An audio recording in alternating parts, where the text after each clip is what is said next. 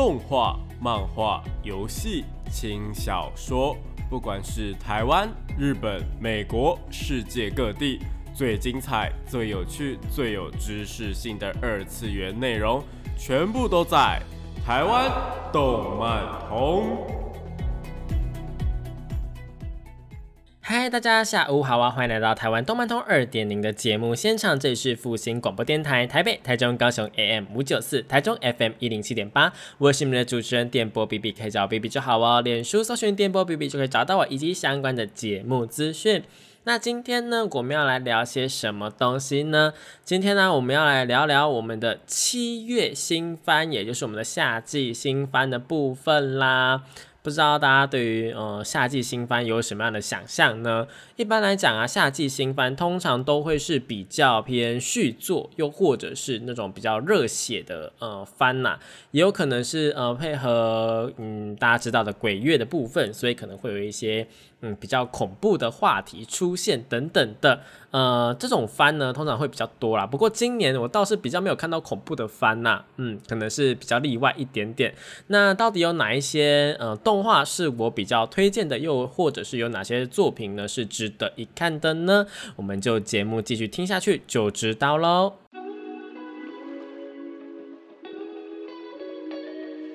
少年少女、热血感动、悬疑推理、恐怖血腥、寓教娱乐、恋爱放闪、BLGL，各式各样的动漫作品推荐，全部都在动漫推推。欢迎来到动漫推推。那这个单元呢，会跟大家介绍一些国内外优良的动漫作品，也有可能是呃游戏或是轻小说，都是有可能的哦。那今天呢，要讲的就是我们开头所说的我们的七月新番啦。那七月新番的部分，这一季真的算是，嗯，虽然说大作没有到那么多，我说的大作是那种非常非常热血啊，或者是那种非常 jump 系的呃作品，没有，应该说 jump 系的作品好像没有的部分呐。那那一种比较偏热血大作啊，像是什么呃《鬼灭之刃》啊，或者是什么嗯上一季有什么呃《间谍加加九》啊，又或者是呃《咒术回战》等等的那一些作品，这一季是比较没有的。不过这一季呢，有蛮多呃续作的部分，是我觉得还蛮大家还蛮喜欢的啦。那有哪一些呢？我们就现在就为大家一一来介绍喽。不过，首先呢，我想要先跟大家说的是呢，有一部作品，它就是算是我这一季里面最最最最最期待的吗？呃，应该算是最期待的啦。那就是我们的东京喵喵呢，它即将要推出东京喵喵 New 啦。那东京喵喵 New 呢是什么东西呢？东京喵喵 New 就是我们的东京喵喵它的一个重置的版本啦。那东京喵喵呢？我想应该算是，呃，因为它的动画第一季的动画是二零零二年的时候，应该算是一部分人的嗯回忆吗？应该算是回忆吧，就童年的回忆啦。这样，那东京喵喵呢？它当时呢是一个五十二集的一个年番的部分，那在我们的一个呃电视频道播出这样。那东京喵喵的故事又是什么呢？东京喵喵故事就是说，呃，外星人的祖先，他们其实以前是生活在地球上的，只是后来啊，他们就是，呃，因为环境，地球的环境恶化，所以呢就被迁移到另外一个星球，然后后来发现这另外一个星球的环境更差，所以他们就决定要回来地球，结果发现地球已经就是很多人类在这边了，那他们就打算要消灭人类。然后呢，来占领地球，就有点类似，呃，我是我先来的，所以你们你们必须要赶，你们必须要给我出去的概念啊。大家可能很很多人可能不知道它的背景是这样，不过它的背景确实是这样，就是一个外星人的故事这样。那外星人他们呢，其实就是。呃，想要来攻占地球嘛？那呃，我们的主角，我们的嗯，东京喵喵们，他们喵喵战队们呢，就是想呃，也必须要跟这些外星人去战斗，然后为了地球去做一个努力，这样啦。那为什么他们可以变成呃，东京喵喵可以变成就是一个呃，有猫咪的那种耳朵啊，干嘛的？然后有那种强大的超能力啊，去战斗？为什么呢？是因为他们有注入了一个就是呃，DNA，就是那种比较。算是你们也知道，说每一部作品它可能异能啊，又或者是超能力啊，它需要觉醒，可能就会有一个原因嘛。那在这一部作品里面就是 DNA 啦，那 DNA 呢就让他们变成了呃东京喵喵啊，像我们的草莓喵喵、小莓喵喵，他们当时候是翻小莓喵喵，可是我嗯，就是其实。嗯，在日文的方面呢，是喵一起够啦，就是小梅喵喵其实喵一起够。那你要翻成草莓喵喵或者小梅喵喵都是可以的。另外还有薄荷喵喵啊、莴苣喵喵啊、布丁喵喵，还有我们的呃石榴喵喵，他们其实那时候是讲石榴猫猫啦，就大家其实是猫猫的部分。可是呢，因为他的作品名称是东京喵喵嘛，所以喵喵跟猫猫呢，就会让人家有点嗯，到底要讲哪一个呢？到底我们是呃草莓喵喵还是草莓猫猫呢？但这些都不重要了，我们就看看新的作品他们会怎么样去做一个呈现。我自己个人是觉得啦，我自己个人觉得他们在那个嗯重置之后呢，应该会比较偏向于是一个原版的翻译，所以应该会是呃草莓喵喵。对，我觉得应该会是草莓喵喵，而不是小梅猫猫这样子。因为，嗯，大家也知道说以前的作品啊，应该说在像是乌龙派出所啊、呃小当家啊什么的，就是二两千年的那个年代，一九九多年的时候到两千年那个年代呢，算是日本进军台湾的一个极大期，日本动画进军台湾的一个极大期嘛。那那个时候呢，其实有很多的动画就是配合。台湾的在地化，所以他们会对于名称啊或什么做一个在地化的一个，算是一个翻译吧。呃，应该说现在儿童台的翻译也会有这个状况出现，就是他们会翻的比较呃平易近人，儿童比较能够了解这样。不过呢，在这次东京喵喵啊，它应该是不会拿上去电视播，就是现在的。呃，日本动画除了 Animax 之外呢，其实像是台视啊或者华视啊，他们可能要播出动画的话，就是虽然说会有中配啦，但就中配的部分呢，那就另外再说。但一般来说，一些比较。呃，就是大部分的动画在目前为止呢，都是在网络上面播放比较多。那网络上面播放的话，他们通常就不会有中配的部分嘛。所以没有中配的部分呢，他们就是可以在字幕上面写说，哦，它是呃草莓喵喵这样子，也不会有人说哦，因为草莓喵喵不好念，所以我们要改成叫小梅猫猫这样子，不会不会不会不会不会，所以。呃，到时候呢，我觉得应该会是东京喵喵，就是一个呃，大家都会变成喵喵的部分啦。那我自己个人呢，就是最喜欢的就是我们的小林，也就是我们布丁猫猫啦。啊，那布丁呢，布丁他其实是只有小学六年级而已，其他人都是国中生的。但就只有呃呃，我们的布丁呢，她是国中生，而且她是呃有中国气息的一个女生，就很像猴子一样。我不是说中国中国的女生猴子，我是说，呃，她是穿着一个中国的服装，有点像是那个李梅玲，大家知道《库洛魔法使》里面的李梅玲吗？就是有那种包包头啊，然后一个中国气息的感觉。以前的作品，在以前的中国作，不是以前中国作品，以前的呃日本作品里面，很常对于嗯中国的一些形象做。中国的角色，或是呃华人的角色呢，去做一个这样的形象，就是那种呃有包包头啊，穿着旗袍等等的，然后会一些特技啊，好像 就是会一些功夫什么的，在以前的作品是蛮常见的。不过现在啊，现在呢，呃，我觉得比较进步的是，大家对于这种比较刻板的印象会比较减轻一点点。像是我们等一下会提到另外一部作品呢，里面也有一个上海人，他的形象呢就蛮。嗯，不一样的，好不好？那我们就先这样讲好了。那东京喵喵的部分呢？呃，我不能说它是续作，因为它是整个重置。那到时候会有几集，以及他们是会怎么样的一个形式登场呢？呃，这个我们就是到时候再看一看喽。那预计要播放的日期呢是七月五号。那详细台湾会在呃有哪个平台播出啊？不管是巴哈姆特动画风，或者是啊你。阿尼阿尼美的话呢，也不确定好不好，就是大家到时候再看一看，说到底会是哪一个平台播出喽。好，那第二部作品呢，我们要介绍的是哪一部呢？第二部作品啊，也是我个人还蛮喜欢的一部作品，就是我们的《来自深渊》。《来自深渊》呢，在呃那一个胃痛的夏天，嗯。胃痛的夏，因为它第一季也是在夏天播出的。那跟米蒂相遇的那个夏天，就是娜娜奇旁边那个米蒂相遇的那个夏天嘛，我知道就是造成了还蛮多人的一个心理创伤、心理阴影，一个治愈的作品了，就跟当年的魔法少女小圆有得拼这样子，好不好？就是蛮让人家嗯感觉到忧郁的。这个治愈不是那个呃治疗你的治愈，是让你变成忧郁的那种感觉啦。那这个来自深渊呢？它的故事又是在讲什么呢？来自深渊，它的故事啊，其实我相信，嗯，大家应该都多多少少都理解，它就是一个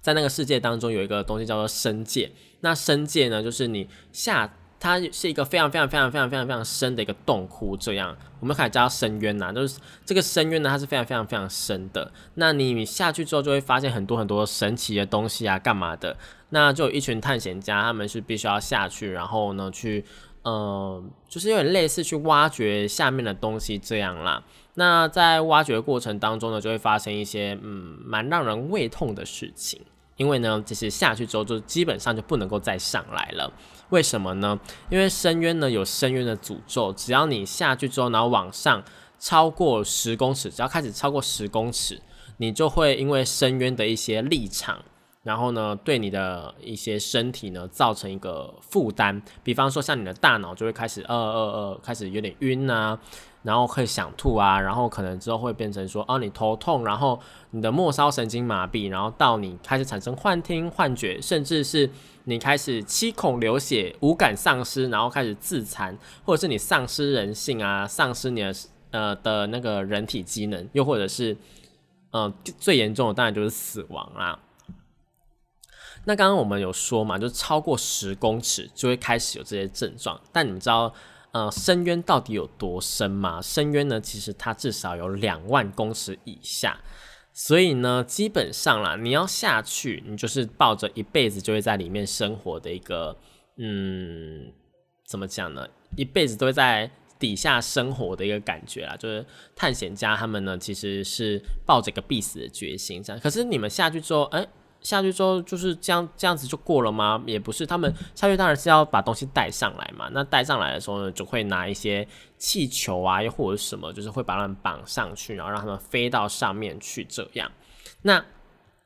除此之外呢，也有成功回到上面的人呢。我们的女主角呢，其实就是呃，我们的立可呢，其实就是有从深渊上来的人。呃，嗯嗯嗯，这样算剧透吗？好，我没有讲到重点，应该不算，应该不算剧透。不过呢，你就是可以透过一些遗物，或者是就是一些神遗物，就是一些神奇的道具啊，你可以透过一些神奇的道具呢，然后让它就是你们可以毫也不能说毫发无伤，就是可以升到上面去，或者是回到上面去，也就是看你到底是要选择一个怎么样的方法。你也可能，不过大部分的人都是在下面，就是一直生活啦。那这一次的呃动画呢，它其实并不是接在上一季的动画的后面哦，因为呢，在上一季动画结束之后啊，其实还有两个呃两个电影版的部分，应该说三个电影版的部分，分别是呢呃我们电视动画版的一个总集篇《启程的黎明》跟《流浪的黄昏》，以及呢。在后面的电影版《成呃生成灵魂的黎明》，那《生成灵魂的黎明》这一部作品之后，才会是接我们的这一季第二季的动画，来自深渊《烈日的黄金箱》。那《烈日的黄金箱》呢，它比较特别的是，如果大家有注意他们的官网的话，会发现有两组的主角群。那两组主角群呢，是怎么一回事呢？其实就是一个嗯，算是一个过去时间线跟现在时间线同时在跟你。交代的呃感觉啦，因为现在漫画的形式是这样子在同时并行的，那里面会有什么样精彩的剧情，我就请大家自己去看啊。毕竟来自深渊这种作品呢，就是你一旦被暴雷，一旦怎么样的话，你的那个嗯感动的程度，又或者是呢你那个受到创伤的程度，可能就会降低。不过那个受到创伤的程度，其实就是这一部作品的一个醍醐味吗？还是什么的？就是它的乐趣所在啦。那喜欢这种胃痛治愈的作品的话呢，就千万不要错过我们来自深渊的动画第二季，我们的烈日的黄金箱。那如果呢，因为我们刚刚有说过嘛，就是你们的，呃，它在两季电视啊两季电视动画当中，其实还差了一部电影版，是在中间的剧情的，所以如果大家还没有看过电影版的话，建议大家是在呃播出之前呢，先去补一下。那这个剧场版的部分呢，目前我可以看到有免费的平台，像是巴哈姆特是可以看到的，就是可以请大家去巴哈姆特看一下喽。好的，那接下来呢，第三部作品，呃，我们就先讲一个。嗯，我自己个人觉得怎么会出第二季？应该说，终于出第二季了啦！对对对，终于出第二季了，就是我们打工吧魔王大人。打工吧魔王大人的第一季呢，同样也是在二零一二年的时候电视动画化的。那一直到后面就是完全完全完全无消无息的，你知道这无消无息，明明人气就还不错，但无消无息的。然后中间他的呃小说啊。就是它是轻小说改编的嘛，它只轻小说的结局，应该说它轻小说的剧情就还没有结局啊。它轻小说的剧情呢，让大家非常非常非常引起公愤，就是我们的作者他竟然把我们原本的女主角，就是有点类似抛下了部分，然后转而去写他喜欢的另外一个女主角，这样，所以就让大家非常非常的，呃，我不知道怎么讲哎，就是非常非常非常的。呃，不高兴啊，就是说你怎么可以为了一己的私欲，然后去做这样的事？当然他是作者啦，我可以理解说他有这样做的权利，但就是大家会不爽嘛。但其实也 OK 啦，OK 啦，好不好？但呃，在这个第二季的部分呢，我必须要跟大家讲，就是电视动画的制作公司，他们非常非常的聪明，他们的编剧也很聪明，他们竟然事前就跟大家讲说，哎，我们的第二季的动画并不会按照小说的剧情走。就是他会到一定的地方之后，然后就跟小说的剧情岔开这样子，嗯，所以大家就是可以期待一下，说，哎，我们那个闹出岩上事件的女主角被换角的事件呢，可能就是可以，呃，平安的落幕在电视动画版的部分。那，那打工吧魔王大人呢，其实。它呢是一部还蛮有趣的，嗯，逆异世界的作品。在以前的逆异世界的作品其实还蛮多的，就是从异世界然后跑到我们这边生活一般的世界这样子的作品还蛮多的。只是近期我们自己转身去异世界作品变多了这样子而已啦。那这部《打工吧魔王少年》呢，魔王大人呢，则在讲说，就是魔王他们因为就是有点嗯被打败，然后所以他们撤退。就开着异世界之门撤退到其他世界，结果他们来到的地方是现代日本。就因为现代日本他们没有魔力，所以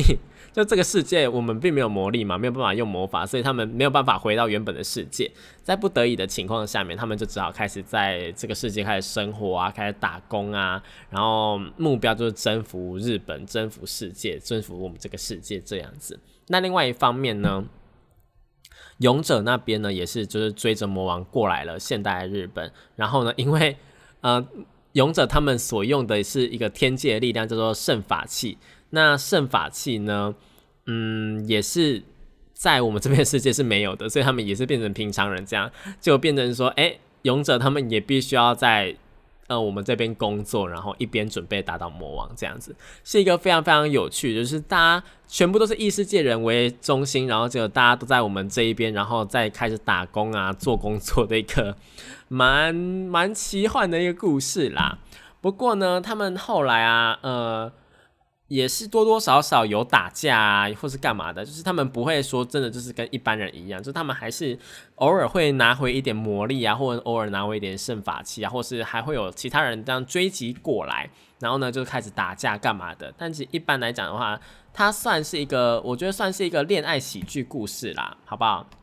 哎，也没有恋爱成分，恋爱成分比较低一点点，就是喜剧一个一个奇幻的喜剧的一个逆世逆异世界的番。我觉得还蛮有趣的，就是请大家就是如果有兴趣的话，可以追一下。那如果看看小说非常非常失望的人，真的是不用担心，就是他们电视动画有说好了，有说好了，好不好？大家就是可以期待一下，说哎，这次的电视动画呢，将会是怎么样去做一个改编，或者怎么样做一个播出啦，好不好？好了，那讲到这边呢，我们先暂时休息一下，听一首好听的歌曲吧。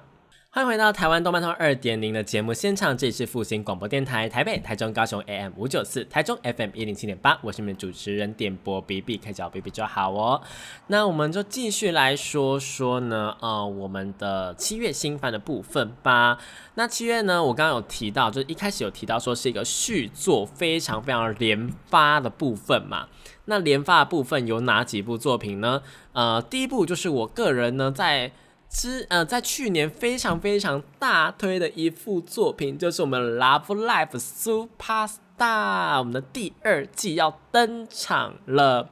不过第二季的部分呢，跟前一季有一点点的，嗯，在还没开播之前，它就已经延上了。那是什么原因呢？就让我娓娓道来吧。首先呢，《Love Life Super Star》呢，它采用了一个非常非常有趣的方式，就是它的第一季呢。呃，就是只有五个人，对，是破天荒的，也不能算是破天荒了，就是他一开始就只有五个人这样子，嗯，呃，对，就只有五个人。那五个人呢，分别人气都还蛮高的。然后呢，在十二集的动画里面，每个人都有自己的一个故事，每个人都有自己的一个主题曲，然后每个人都有唱到歌。然后呢，大家都有去做一个比赛，然后他们也呃去比了这个 Love Live 的比赛。那比了这个 Love Live 的比赛之后呢，在我们的第二季，想当然就是他们已经升上了二年级的部分。不过呢，这个二年级的部分啊，在官方的一个宣传影片当中呢，我们可以发现到，他们竟然、竟然、竟然抛弃了五人组的设定，他们要再追加四位。对，大家没听错，要再追加四位学生，所以就会变成说是 Love Live 的传统，就是九个人一组的一个模式。对我对于这个消息呢，其实是感到非常非常非常的震惊的，因为当时啊，他们的一个 YouTube 频道就在陆续推出他们新成员的一个介绍影片，然后我当时看到的时候想说，哎。他的那个呃 logo 是 Love Live Super Star，那为什么会有这个我没有看过的人？结果到后来他们海报释出之后，我才发现说，哎，他们竟然要加入第一季当中那个五人组的团体，然后变成一个九人团体吗？我当时真的是一个晴天霹雳耶！因为大家如果还记得的话，就是我们在去年的时候有说过，Love Live Super Star 呢会让我喜欢，会让我看得下去的原因呢，就是因为他们只有五个人。因为之前九个人的部分，虽然说呃有很多的个性啊，个性大家就是你喜欢什么样的属性，你喜欢什么样的菜，可能都是多多少少就一应俱全。九个人你真的找不到的话，也是蛮难的啦，好不好？你真的找不到你喜欢的角色的话，也是蛮难的。至少你还是会有一个喜欢或者比较偏喜欢的角色吧。那五个人的部分呢，其实我觉得更加的符合现代人的一个素食动画的一个概念，就是大家都可以。因为你九个人，可能有时候你就忘记说，哎，这个人是谁？这个人的故事是什么？这个人要干什么？可是 Love Love Super Star 好就好在说，他只有五个人。五个人的话，你记第一个，你记人名的速度就会变得比较快一点点；第二个，你对于个别角色的故事呢，也会比较清楚一点点；第三个呢，是每一季的动画就是要么就十二集，要么就十三集嘛。那你要把这十三集的集数分配给九个人，你知道会有？嗯，多难吗？那 Love Live Super Star 做的好的部分呢，就是它只有五个人嘛，那五个人它是可以平均的去分配，说，哎，一个人大概两集的长度，然后呢，剩下的两集或三集呢，可以去做一个补充，或者是做更精彩的故事。结果呢，结果他们第二季竟然要加入变成了九个人吗？我真的是不知道说他们为什么要把他们的一个优点、一个优势，就这一季的优势给整个有点算是。给他翻过去的感觉啦，我个人还蛮不开心的。我我所以我也能理解说大家延上的原因。嗯，不过呢，新加入的四位学生呢，有哪一些人是嗯还不错的呢？呃，这个我们就是要看看的好不好？因为呢，这四个呃新新增的四位学生呢，把呃我自己个人对于他们的介绍影片呢，就是。呃，有几个就是那种，嗯，比较应该说他们四个人的设定，我觉得还好啦。呃，分别是我们的西奈子、牙医跟四季，还有夏美。那，嗯，其中有一个角色叫夏美嘛。那夏美她其实在加入就是 School Idol，也就是对，就是哦主角群他们的团体之前呢，自己就是一个人气主播了啦。所以。嗯，就有点类似跟我们的平安民警呢，有一点点类似，有点 double 的情况。那，他们以前一个是在 show business，就是在演艺圈发展，那另外一个呢是人气主播，然后后来他们都加入这个学院偶像，然后开始帮他们自己涨粉等等的。那反正总而言之呢，虽然说我现在对于新的思维角色没有什么太大的好感，但。呃，对于一个喜欢看偶像动画的人来说呢，可能动画播出之后，我们还是会跟着说好香好香好香啦，好不好？只不过呢，现在我是觉得有点对他对他们操作有点迷啦，有点迷操作的感觉。而且我始终都认为说呢，嗯，就是 Love Live 这一类的动画，真的不用到那么多人，你那么多人可以，可是可以分开变成不同的团体，这样一个团体最多就是五个人，那大家可以去追他们自己喜欢的团体就好。但他们当然有自己的考量啦，好不好？另外值得一提的是呢，我们 Love Life 呢的一个呃水团，对我们的水团，我们的还是 Muse 呢，就 Love Life 呢，他们有一个团呢，竟然跟初音未来进行了联动啦，对他们 Love Life Sunshine 应该是 Sunshine 的部分呢，竟然跟初音未来做一个联动，那。他们做了一个联动，就是出了一首歌曲，我自己个人是觉得我还蛮喜欢的啦。如果有机会的话呢，等一下那一首歌应该就是我们跟初音未来，我们不是我们，就是 Aquas 呢跟初音未来合唱的那一首歌曲喽。好的，那 Love Live 的部分呢，Love Live Superstar 呢，反正他们就是一个呃在学院里面，然后当学院偶像，然后去参加 Love Live 这个比赛，然后呢一起奋斗、一起追梦的一个故事啦。那喜欢偶像番的话呢，就是必须要看一下喽。那如果还没有看过的话，我真的强力推荐，好不好？强力推荐，尤其是里面有一个我们刚刚提到一个上海人，他叫唐可可，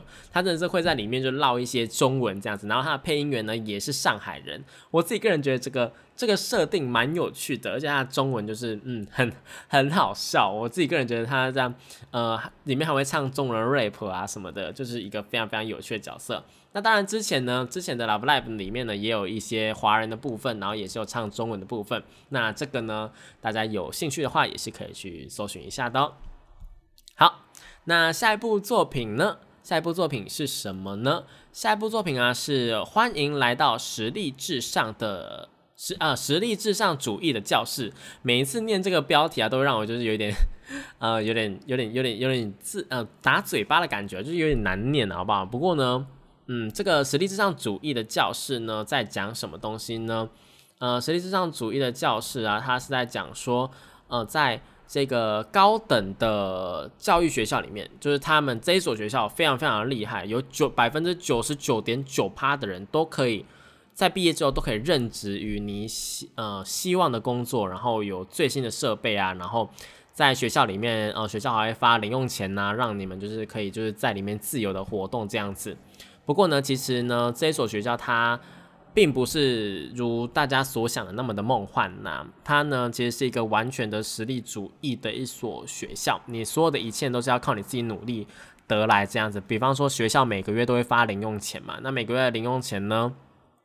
都是看你班级的一个成绩、你个人的成绩呢去进行一个调配的。所以呢，其实你有可能在里面呢，都会做得非常非常非常的，你可以过得非常。呃，贵族的生活，你也有可能过得非常的平民的生活啦。而且呢，如果被分配到最低等级的低班这个班级的话呢，你的入学的，就是你的那个分数，你的他们的花钱的分数，就那货币就叫做个人点数。你的个人点数呢，就会跟比方说前面 C、B、A 班的同学越拉越远，越拉越远，越拉越远。对，那优秀的人呢，就会被当做优秀的存在。那如果你是一个呃有问题的人呢？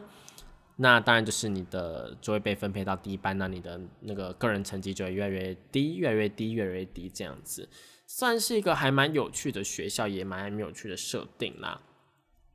不过呢，其实低班呢，他们并不是里面都是一些笨蛋哦，又或者是怎么样的。其实低班呢，它里面的角色个个都嗯有一些有一些东西存在啦。就是比方说，像是我们男主角，我们的呃林小璐同学呢，林小璐同学他其实就是一个非常非常厉害的人，只是呢，他因为一些原因，所以他被分配到低班。就比方说他，呃，对于未来就是没有什么的积极性，又或者是对于就是他就是就是一个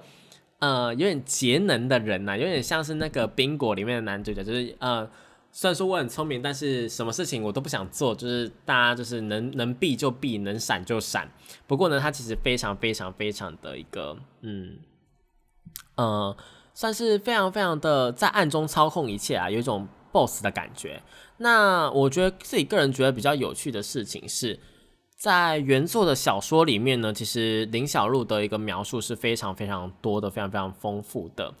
但在动画呢，则是采用了。一个比较特别的方式，采用了一个第三人称的视角，然后呢，呃，小说的一些话或者是一些情节，就是完全的省略掉。在第一季的部分是这个样子，那之后呢，会再慢慢的回顾，让你看一下，说，诶，他做了哪些事情啊？他做了哪些厉害的行为等等的。这个呈现手法呢，蛮有趣的啦。但第二季会不会也是这样的呈现手法就不一定了，好不好？我自己个人是希望不要啦，因为其实第一季看完呢，有非常非常非常多人就是啊，哦，就这样哦，啊，是是这样哦，其实没有没有没有了解到他这部作品他厉害的地方在哪，或者是他的内心的一个呃内心戏有多多。那漫画的部分的话呢，则是。多多少少有描描述出来啦，所以呢，还蛮多人就是看完动画之后有点，嗯，可能从动画入坑的人就会觉得说，啊，这部作品怎么怎么有些地方都这样带过啊，那有些地方怎么看不懂啊？那在小说入坑的人就会觉得说，哎。这样做这样子的一个呈现方式还蛮有趣的，从另外一个视角切入，或者是从漫画入坑的，就说嗯还蛮有趣的，所以建议大家啦，如果你还没有看过第一季的话呢，可以先看一下小说的部分。那小说的部分可以看个前面几集，然后就直接接第二季的动画。那第二季的动画呢，会从哪里开始，又或者是呢，会是怎么样一个呈现手法呢？呃，这个就留给大家自行去探索咯。好，那下一段节目呢，我们要聊的呢，就是我们最后的两部作品。呃，两部非常非常的算是大家最期待的续作啦，分别是我们 Overload 跟在地下城寻找邂逅是否搞错了什么的第四季，两个都是第四季。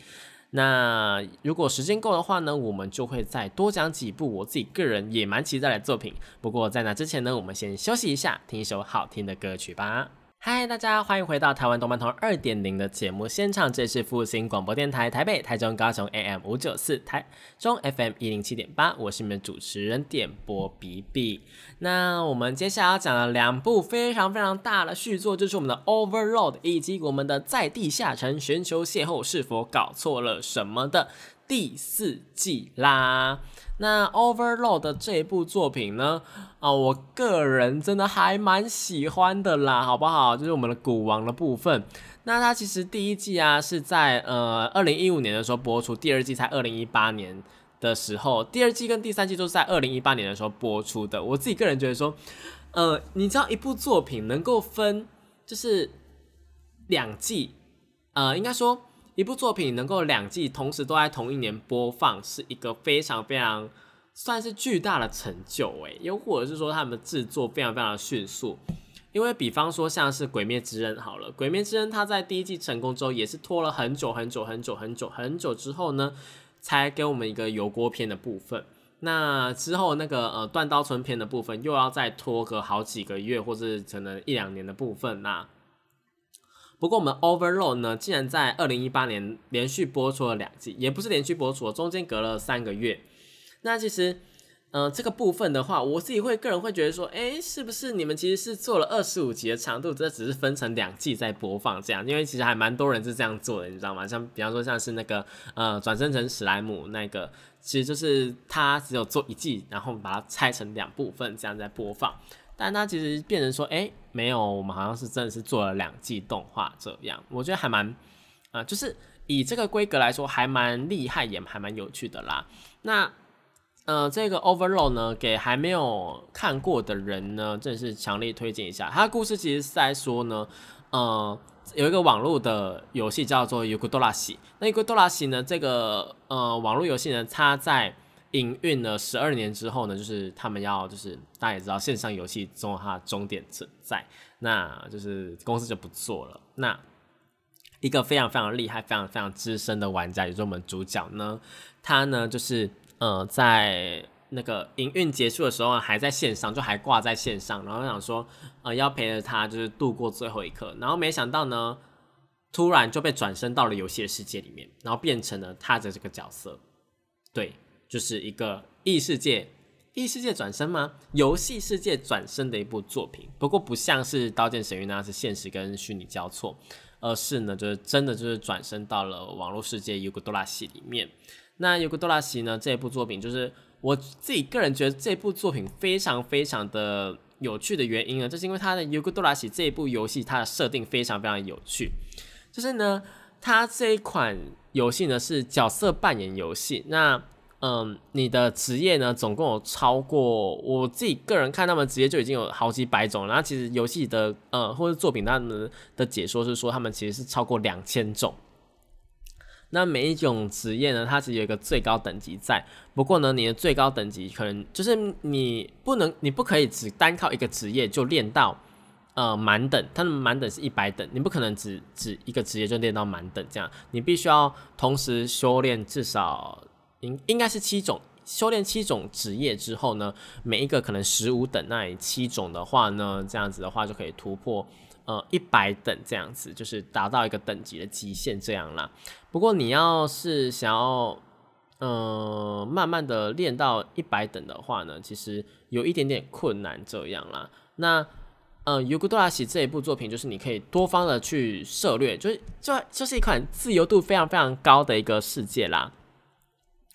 那自由度非常非常高的一个世界呢，它其实里面呢还有一些 NPC。那 NPC 呢，呃，就是它呃，我们的男主角他其实是一个非常非常大公、非常非常大的一个工会的一个嗯，算是他的一个会长啦。那这个工会的会长呢，其实就是他们当初有在工会里面，就是他们的据点当中呢，去做了一些嗯，怎么讲？一些 NPC，那这 NPC 呢，就是会陪伴的我们的主角，他去做一些统治世界啊、闯荡世界的一些举动。呃，为什么只有 NPC 呢？是因为就是转身到这个尤古多拉西的人呢，可能就只有我们的主角而已，就我们的古王，我们的安兹乌尔贡，好不好？那安兹乌尔贡呢，其实就是，嗯，非常非常的，嗯，应该说。在在这个世界里面，就是他就是最强的存在了啦。不过呢，还是还是有非常非常多，就是可以跟他就是互相比比拟的人存在。那这部作品有趣就有趣在说，它并不是说，哎，我一面倒的让你就是呃不停不停不停的一个侵略侵略侵略，然后就是好皆大欢喜我们已经占领了世界，这样不是不是不是，它就是中途呢会有很多很多的一个嗯。事故发生，然后你在占领这个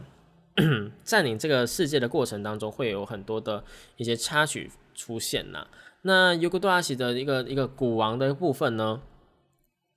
我自己个人就觉得说，他因为他变成了一个古王，他是变成了一个骷髅，他其实就是一个呃不死族。大家知道不死族是什么？就是会被圣魔法给嘣就给净化的一个嗯存在啦。那呃，他呢，其实。在变成了不死族之后呢，也是蛮有趣的。它就会失去食欲啊，失去睡意啊，或者是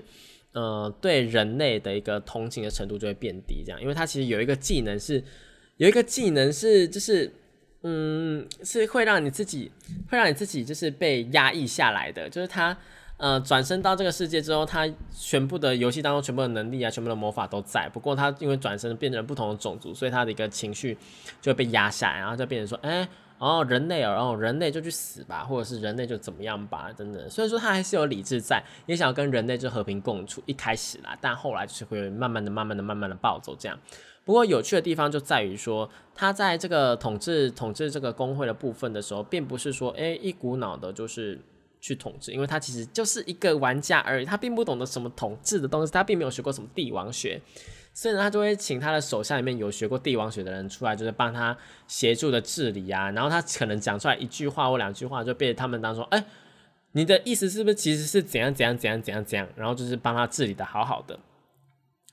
不过呢，他其实本人呢也会有不少的一个策略或谋略在。比方说，他们在跟蜥蜴族就是对抗的时候，其实他们就只是想要把它吸收下来。但是如果只是纯粹的用恐怖啊、用武力啊去统治他们的话，可能他们就会觉得说：“哎。”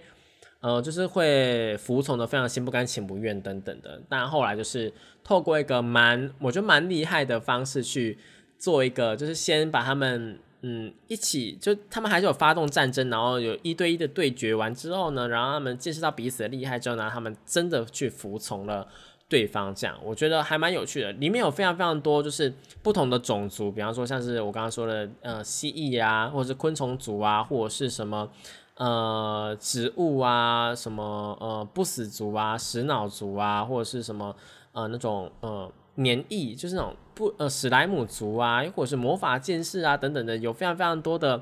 职业，有非常非常多的种族等等的，是一个非常非常有趣的故事啦。我自己觉得，反正 Overlord 呢，我觉得它有趣就是建立在说它的一开始的设定设定非常好，就是这个游戏世界设定的非常好这样子哦。好了，那第二个呢，就是我们呃非常非常大的续作，就是我们的在地下城寻求邂逅是否搞错了什么。那这一部作品呢，其实就是，呃，非常非常多人在讲，然后非常非常多人把它当成一个梗在做使，在做使用吗？对，没错，在做使用的一部作品。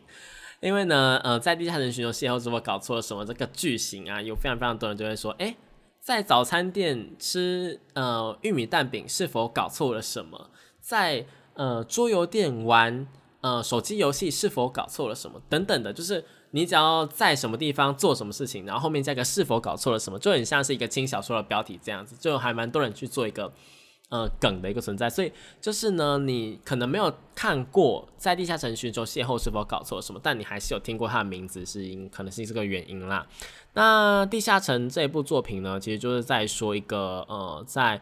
一个迷宫都市欧拉利当中呢，有一个还蛮大的地下城。那在地下城当中呢，就是呃，你可以去探索啊，然后里面有一些东西啊，等等，啊不同的工会会去探索这样。那这其实呢，呃，所有的冒险者都是受到了神的恩惠的一个，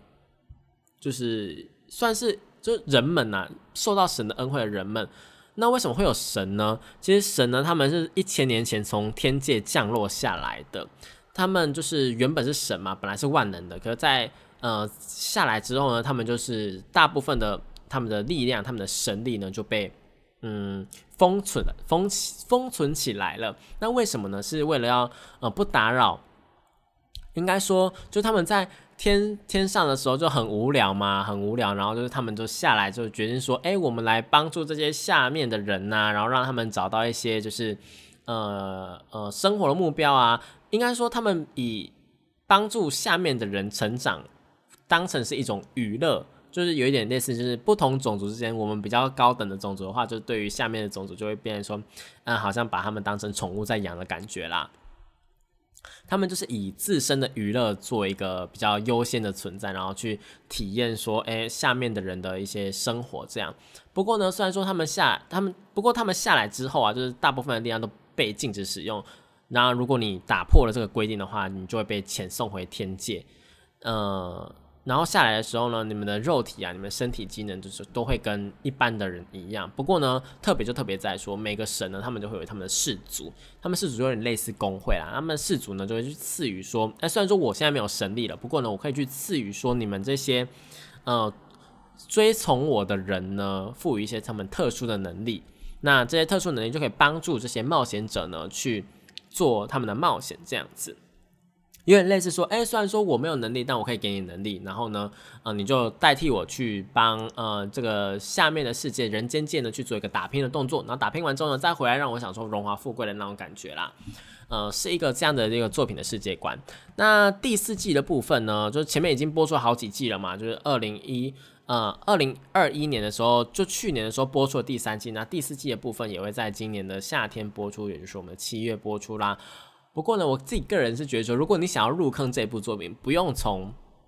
就是不要不要从，呃，地下城邂逅的第一第一季开始看，因为第一季我真的觉得还好，还蛮普通的。我自己个人会推荐你们看外传《剑姬神圣坛》。这个这个这个《剑姬神圣坛》，我应该也推荐过蛮多次的。《剑姬神圣坛》呢是在讲说，除了主角之外的，呃，另外一个另外一个眷族。都他们的神呢，会有一个氏族，就眷族的部分。那他们是剑姬神圣坛是在讲另外一个呃，算是女主角，就是剑姬的部分。那剑姬她，呃，应该说诶，这部作品有两个女主角，一个是我们的赫斯提亚，就是我们男主角的一个女神，呃，是真的女神的女神这样子。然后另外一个呢，则是我们的艾斯，呃，艾斯华伦斯坦。艾斯华伦斯坦就是我们的剑姬，那他也是剑姬神圣坛的主角。那剑姬神圣坛的话呢，就是在讲说，诶，我们在这个工会里面，然后做了哪些冒险这样子。比起，呃，在地下城寻求邂逅是否搞错了什么的本传来说。在剑姬神圣坛里面有更多的工会冒险，然后有更多的一些大场面，然后有更多的阴谋这样子，嗯，所以会比较，哦，就单就十三集来说的话，如果看在地下城寻中邂逅的第一季跟看剑姬神圣坛的话，我自己个人会推荐剑姬神圣坛，因为它有更多的冒险这样子，就精彩程度来说是比较高的。那不不是说本传不好看啊，本传越到后面就越来越多阴谋啊，越来越多精彩的故事啊，越来越多呃角色登场，也是蛮有趣的。不过单看一季，你想要入坑的话，想要推荐给朋友的话，或者我现在推荐给你的话，我会推荐你们看《剑姬神圣坛》，然后了解这个呃世界观，了解这个故事，以及了解一些角色之后呢，再呃回过头来再看《地下城寻求邂逅》的话，就会非常非常有感觉。那现在呢，呃，节目播出的时候呢是六月十几号嘛？那六月十几号的话呢？嗯，到我们的七月，呃，它首播呢，其实还有一两个礼拜的时间。那非常非常推荐大家，就是把前面的动画给补完，会非常非常有趣哦。那除此之外呢，呃，在这个七月呢，还有什么作品呢？比方说像是《异世界迷宫》里的后宫生活啊，《继母的拖油瓶是我的前女友》等等的，都是我有看过，而且还蛮有趣的。然后还有一个是《彻夜之歌》，《彻夜之歌》是在讲一个呃少年在半夜的时候跑出去玩，然后呃应该说跑出去去。散散心，然后就碰到吸血鬼，然后就两个人一起散散心的故事，我自己个人还蛮喜欢的。那如果有时间的话，我们下一次。下一次的节目呢，我们再来聊聊这一些其他的作品哦。啊，当然还有我们的《影宅》第二季，《影宅》第二季也是要在呃七月的时候播出了。如果有兴趣，对《影宅》有兴趣的话呢，可以先到我的频道里面观看一下《影宅》的影片哦。好，那今天的节目呢就到这边结束了。如果任何问题或者是任何想说或是真的想推荐的作品的话呢，也可以到呃我的频道或是我的 IG 去私讯我哦。那我是电波比比，我们下一次一样在呃复兴广播电台的空中相会喽，拜拜。